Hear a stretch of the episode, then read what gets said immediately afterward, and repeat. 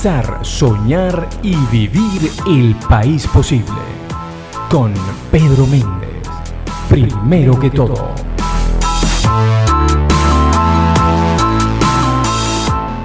Muy buenos días, bienvenidos a Primero que todo, como todos los lunes. Aquí estamos transmitiendo desde Radio Comunidad. Muchísimas gracias a todo el equipo de Radio Comunidad, empezando por su director Elías Santana, a Rafael Cedeño en los controles y en la edición y montaje a Carlos Anoja. Les habla Pedro Méndez y pueden seguirme en arroba Pedro-Méndez-D. Primero que todo, es un programa que busca discutir la coyuntura de Venezuela, pero pensando en la Venezuela posible con los venezolanos que la están construyendo desde ya. Vamos a entrar de una vez en materia, vamos con la entrevista del día de hoy. La Venezuela que estamos construyendo.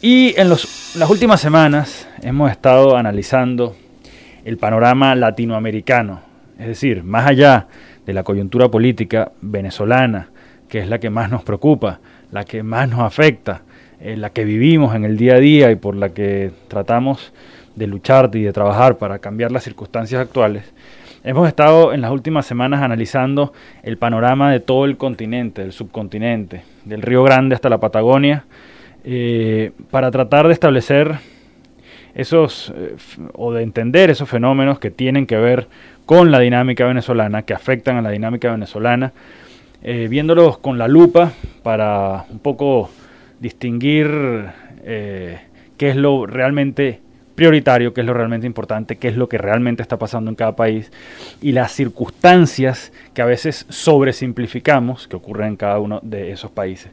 Y lo hemos estado haciendo con distintos invitados.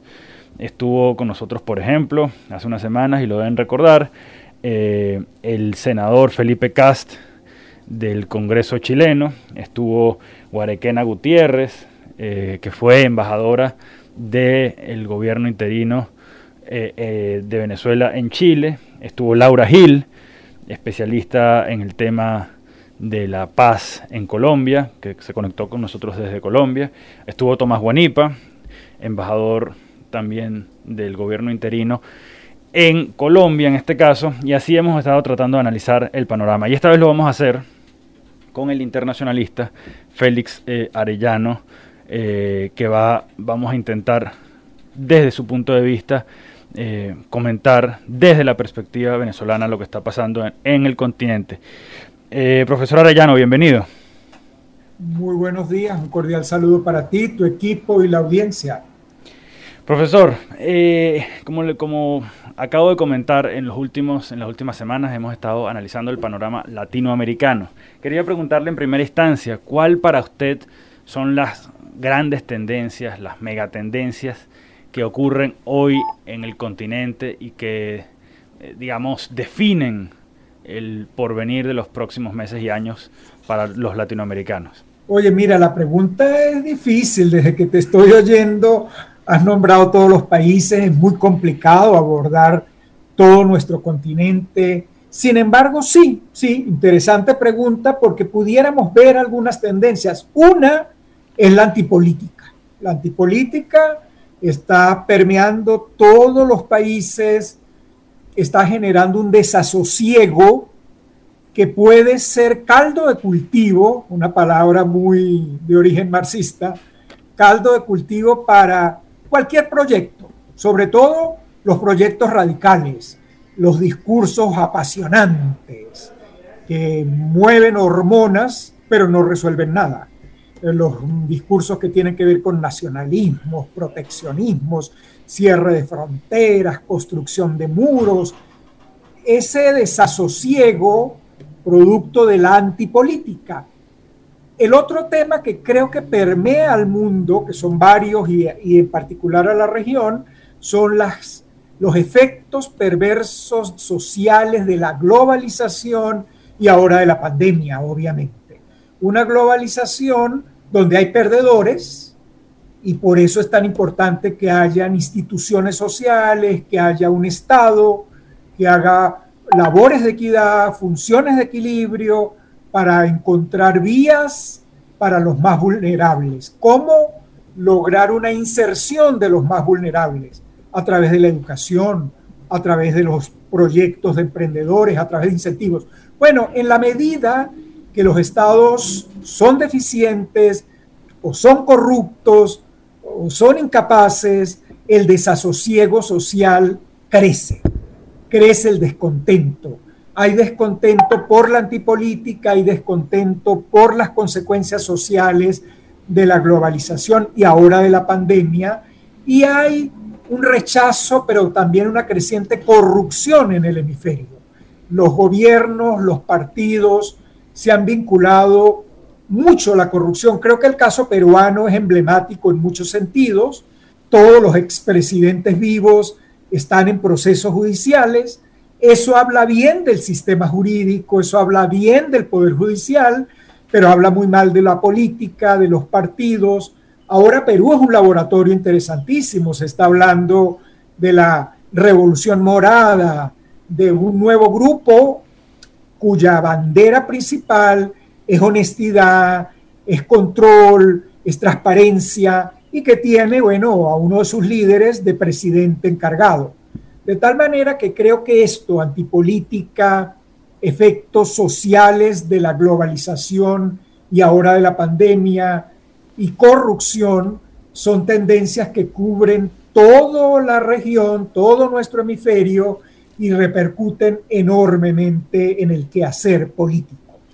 Si pensamos en, algún país eh, o países en particular, ¿cuál cree que son aquellos que debemos, cuyas dinámicas internas debemos observar con más detalle y que cree usted que podrían afectar más la realidad eh, venezolana y el devenir de la coyuntura nacional? Oye, mira, el caso peruano es muy interesante. Dije hace un momento, es un laboratorio. Allí hay corrupción en la gran mayoría de los diputados del Congreso peruano. Eh, hay más de 80 miembros del Congreso que tiene 130 eh, sujetos a, procesos de investigación. Los partidos crecen y desaparecen. Los grandes partidos peruanos han desaparecido. Ahora hay movimientos muy heterogéneos, producto de la antipolítica, de las redes. Un caso ilustrativo. Eh, mm, Pedro Pablo Kuczynski, un peruano de un enorme prestigio nacional e internacional, no tenía partido político. Cuando él decide intervenir en la política, participar activamente en la política peruana, no tiene partido. Crea un partido rápidamente, tiene prestigio, eh, es protagónico, es conocido, es una imagen respetada y eso le ayudó a tener una votación importante, además de que ganó fue en la segunda, porque son procesos de dos fases, ganó en la segunda instancia por los acuerdos que logró, acuerdos muy heterogéneos. Entonces, esa experiencia de cómo la política se está tornando tan heterogénea, tan dinámica, tan flexible, es un caso que hay que analizar. Eh, tradicionalmente estábamos acostumbrados al esquema del péndulo, que creo que se, que se está, está planteado en Argentina. Esto de peronismo de la derecha, peronismo de la izquierda, este péndulo que, saca uno y pone a otro. Bueno, sin embargo, Macri no es peronista, pero los peronistas pesan enormemente en Argentina. Eh, es un movimiento muy complejo, muy arraigado al sentimiento popular. Entonces, allí tenemos otro caso interesante. Pero hoy las noticias de la prensa internacional nos tienen una información muy interesante, que es que en Brasil, el pueblo brasileño que fue a elecciones municipales, particularmente en Río de Janeiro, se está viendo un fenómeno interesantísimo. Yo no, no lo he profundizado aún allí, pero los titulares de hoy es que fueron castigados tanto el partido de Bolsonaro, Bolsonaro ha hecho una labor como presidente muy errática, muy agresiva, muy negativa para los brasileños y sobre todo para la comunidad internacional, pero también fue golpeado Lula. Entonces eso me parece una señal bien positiva. Eh, el pueblo de Río Janeiro votó por el centro, rechazó los discursos radicales. Esa sería una elección interesantísima para toda América Latina, porque los radicales de un lado o de otro hacen mucho daño. Prometen castillos imposibles de lograr. En, las condiciones que vivimos, los cambios son incluyendo a la población, son inclusivos, no excluyendo, requieren de la participación de todos. Entonces las posiciones centro son las posiciones que pueden dar mejor efectividad en la función pública. Ahora, y disculpe que le, de alguna manera le repregunte, ¿cree que hay, ¿cree que hay alguna, alguna dinámica o algunas dinámicas eh, en las que uno pudiese afirmar, al menos parcialmente, eh, mira, es que si gana, en este país gana tal candidato, eso nos beneficia o nos perjudica en, la, en el empeño de democratizar a Venezuela. O si ocurre este fenómeno XY en tal país, eso nos beneficia, nos perjudica, una vez más, en el empeño de democratizar a Venezuela. Realmente. Oye, claro que la respuesta puede ser muy fácil. Los movimientos que van más hacia la derecha automáticamente asumen la causa venezolana porque es, mm, Miraflores y el bloque en el poder han usado un discurso de izquierda, se han presentado ante el mundo como la izquierda, en consecuencia polarizan. Ahora, cuando uno estudia a fondo, pues bueno, a la izquierda del mundo debería darle vergüenza que semejante colosal corrupción, eh, que negocios sucios, que mafias políticas eh, se llamen izquierda. Eso debería ser que la izquierda del mundo, democrática en una gran cantidad de países, firmaron remitido diciendo, mire, eso que en, Venezuela llaman eh, la izquierda revolucionaria de Miraflores, eso no tiene nada que ver con ellos, eso sería ideal. Ahora, creo que los movimientos de centro nos benefician de mejor manera porque ellos estarían dispuestos a construir puentes para un diálogo inclusivo. Repito, si queremos construir un país necesitamos incorporar a todos los que jueguen a la democracia, no excluir. Y en ese sentido, movimientos de centro como el que se está perfilando en Brasil pueden ayudarnos, como puede ser el caso del Uruguay, movimientos de centro que son dialogantes, que son respetuosos y que van a permitir, van a tener un discurso y una práctica más tolerante con las diferencias. Eso es fundamental. Entonces yo diría que si en Brasil el pueblo brasileño está entendiendo el error de los radicalismos, bueno, entonces los movimientos de centro en Brasil pueden ayudarnos a la construcción de puentes, a la búsqueda de equilibrios y a la salida pacífica y democrática.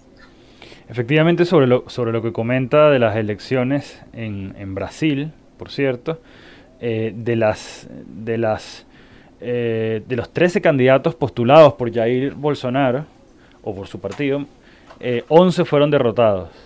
Y es eh, la primera vez que el partido de Lula no gobernará ninguna de las capitales brasileñas desde 1985.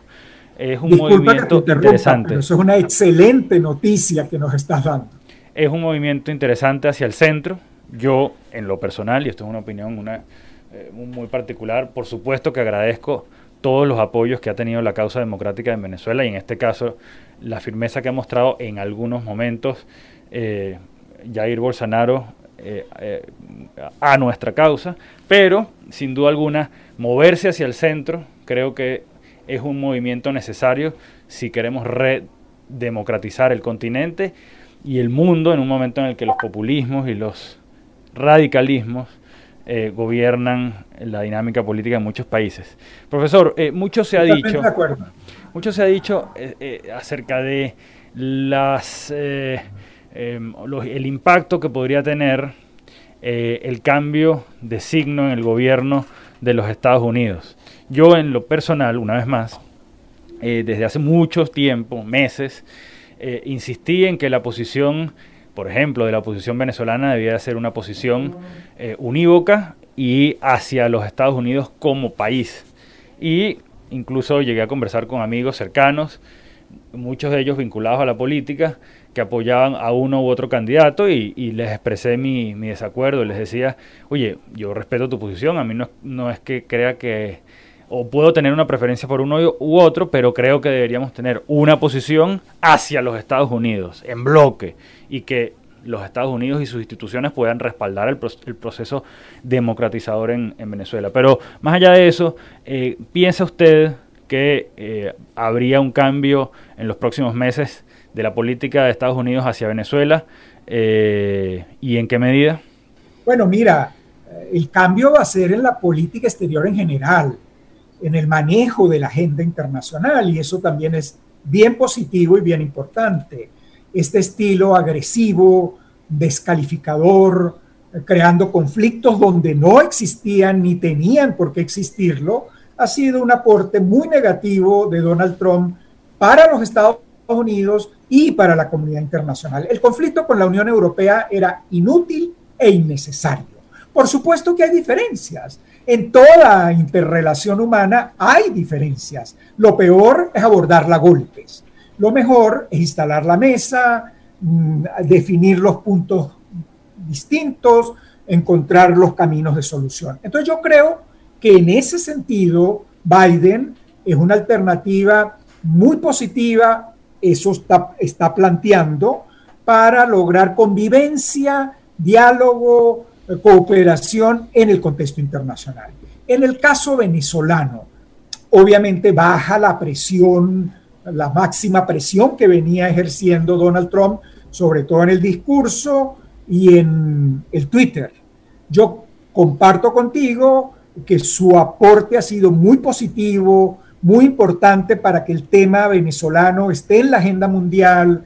Eh, la, eh, la magnitud de la crisis requería de acciones duras. El problema es que para que las acciones duras no pierdan efectividad, se requiere coordinación la acción dura unilateral va perdiendo sentido. Las sanciones unilaterales y por mucho tiempo se convierten en las sanciones cubanas que han perpetuado la dictadura.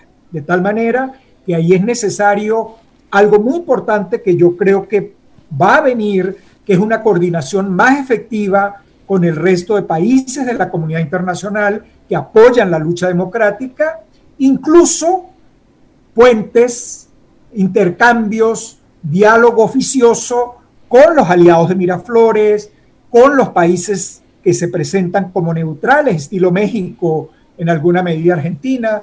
Bueno, ellos pueden ayudar. La parte que yo veo más delicada en la relación a corto y mediano plazo con Biden es de nuestro lado. Es que siento que la oposición democrática venezolana dividida, fraccionada, pierde capacidad de acción y pierde liderazgo.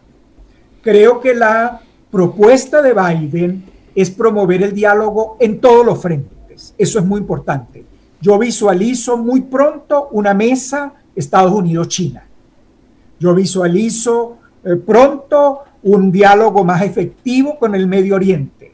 En consecuencia, eh, el tema venezolano va a estar porque el tema se ha geopolitizado. Otra mesa que viene pronto es Cuba, porque ya lo ha dicho en la campaña electoral Joe Biden, que volvería a la agenda, a la, política de Barack Obama. En consecuencia, va a haber muy pronto una mesa Cuba-Estados Unidos. En todas esas mesas, directa o indirectamente, va a estar el tema venezolano. Creo que en este escenario que estamos, quien puede sacar más partido es Miraflores, si la oposición democrática no logra un mínimo de coordinación para poder jugar como interlocutor, para tener liderazgo y vocería a nivel internacional. La división, el, fraccionamiento nos debilita sensiblemente frente a la comunidad internacional.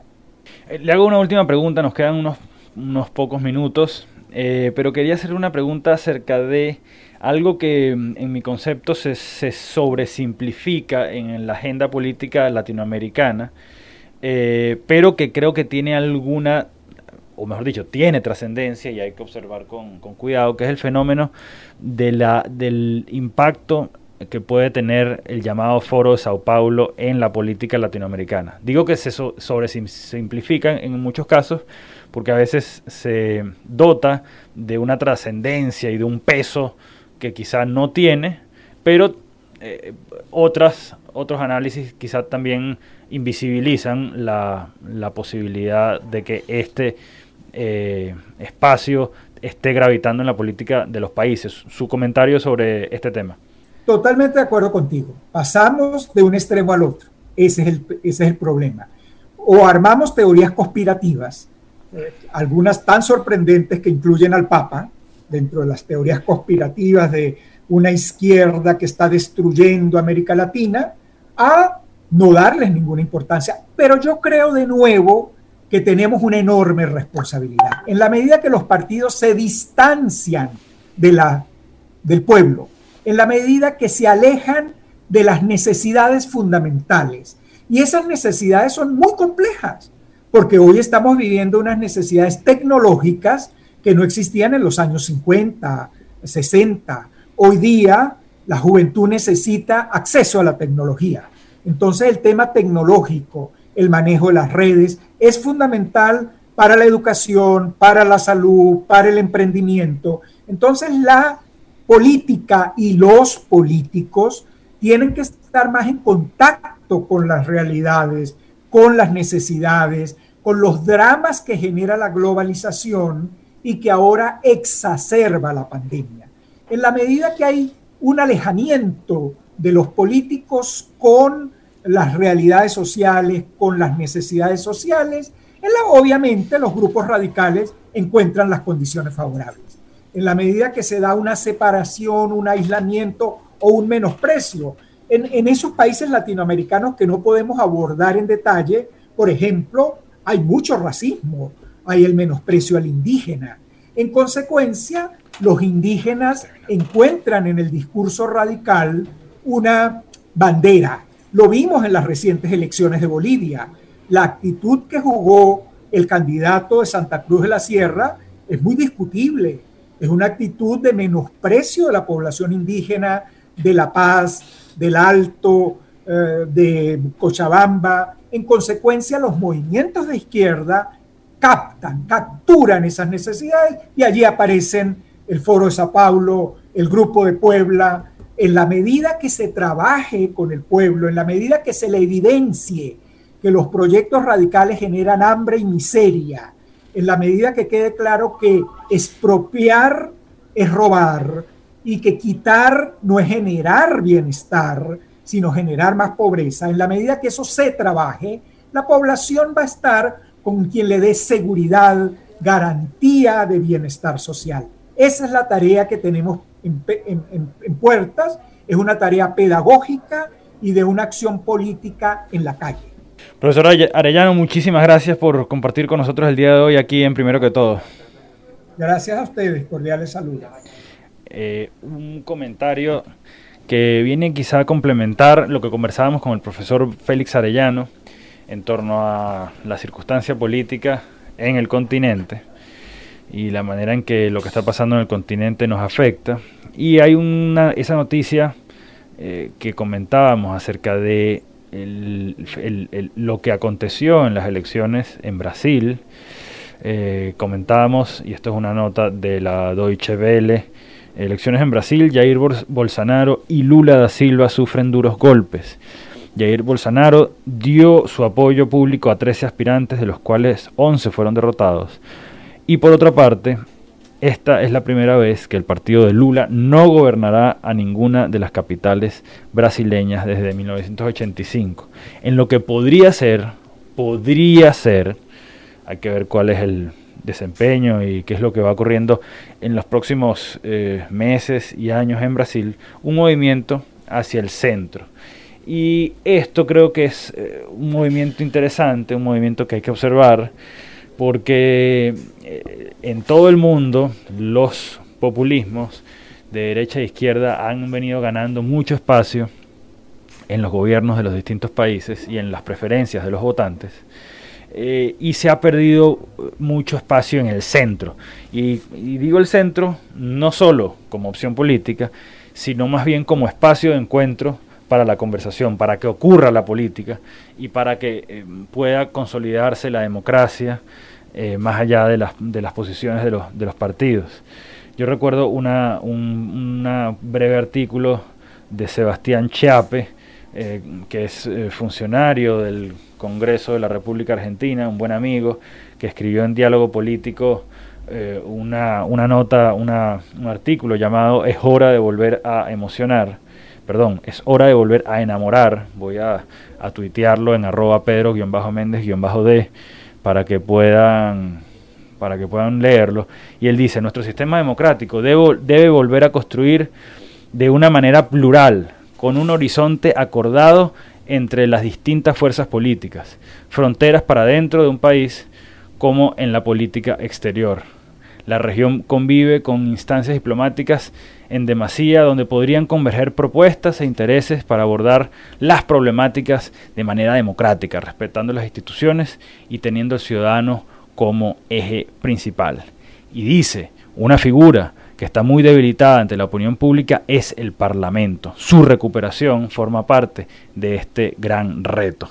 Y cuando vemos, por ejemplo, las noticias de Perú y lo que ha pasado en los últimos días en Perú, eh, uno ve, por supuesto, con muchísima preocupación el desempeño de la clase política, pero también ve con preocupación la ausencia de alternativas eh, desde eh, otros espacios de la sociedad y creo yo, estoy convencido de que debemos, por una parte, revalorizar la política, darle de nuevo espacio, seriedad, el espacio que debe tener el Parlamento, los parlamentos en nuestro continente y en nuestros países, y allí, bueno, realmente trabajar por cambios en, en la manera en que se lleva adelante la democracia y la economía y las sociedades en general. Así que yo creo que movernos hacia el centro es una necesidad de todos los países de América Latina, pero en general eh, creo que puede ser un antídoto para los populismos y para los extremismos que observamos hoy en día en el mundo. Una noticia que nos llega y que hay que observar, eh, Trinidad y Tobago deporta 160 venezolanos por ingreso ilegal, ilegal entre comillas, esto también es una nota de la Deutsche Welle, la decisión fue acordada con el gobierno de Nicolás Maduro y se concreta una semana después de la expulsión de 26 inmigrantes venezolanos, entre ellos 16 menores de edad luego de devueltos al país caribeño. Esto es un fenómeno que hay que observar con, mucho cuidado. Si, en las redes sociales se pueden ver los, los momentos en los que esos 26 migrantes venezolanos fueron deportados en Peñeros. ¿Qué país occidental, qué país serio, qué país democrático, qué país con instituciones que funcionen deporta a 26 personas, personas humanas, en dos, eh, eh, en dos peñeros? Eh, en una travesía en la que además se anunciaban eh, que había posibilidad de tormenta. ¿Qué, país hace esto? Y luego vemos los videos y las imágenes en las que el Trinidad pide devolver, ante el escándalo, pide devolver a estos inmigrantes una vez más en Peñero y una vez más llegan a una playa. Imagínense el riesgo que esto representa para quienes eh, son sometidos a, a, este trato. Y ahora leemos esta noticia de 160 venezolanos deportados por ingreso ilegal. Y aquí dos cosas, el doble drama, el drama de un régimen que ha expulsado a sus nacionales por la crisis, por la falta de servicios, por la falta de trabajo, por la falta de ingresos, pero además el trato que se les da en un país vecino. Y aquí hay que llamar, hacer un llamado a la solidaridad de los, de los países vecinos, a la solidaridad latinoamericana, a la solidaridad eh, regional, eh, y, creo yo que debemos construir en torno a, la que la solidaridad de hoy pueda ser fundamento de la integración de mañana. Y decirle, no exigirle, porque no estamos en posición de hacerlo, pero decirle a quienes hoy eh, gobiernan a Trinidad que los, vientos cambian eh, en política y en las situaciones económicas de los países y que tener en Venezuela un aliado, en la Venezuela democrática un aliado, en la Venezuela próspera y que levantará, si Dios quiere, el sector petrolero, el sector gasífero, comercial, etcétera, en Venezuela. Tener allí un aliado va a representar o podrá representar eh, ingresos muy importantes para Trinidad, siendo uno de nuestros vecinos más cercanos, puerta además hacia, hacia el Caribe, con una ubicación geográfica privilegiada para muchas de las materias primas y de los productos que se pueden hacer en, Venezuela. Así que creo que eh, sería conveniente que quienes tienen las riendas del poder en Trinidad tengan visión de largo plazo y puedan eh, corregir este pobre desempeño frente al, al, fenómeno de la migración venezolana en, en su isla. Esto nos preocupa muchísimo a todos los que sabemos lo que implica emigrar y el drama que significa para esos 5.5 millones de venezolanos, ya casi un 20% de los venezolanos que han tenido que salir del país. Hasta aquí el programa del día de hoy. Muchísimas gracias a todos los que se conectaron. Pueden ver este contenido en podcast y en YouTube. Eh, nos excusan que hemos estado un poco retrasados con la actualización de los videos en YouTube, pero de inmediato estaremos poniendo los programas retrasados. Esto ha sido eh, todo por el día de hoy. Muchísimas gracias a Radio Comunidad, a su director Elías Santana, a Rafael Cedeño en los controles y en la edición y montaje a Carlos Sanoja. Mi nombre es Pedro Méndez, pueden seguirme en arroba pedro-méndez-d y nos vemos el lunes que viene aquí en Primero que Todo, analizando la coyuntura política del país.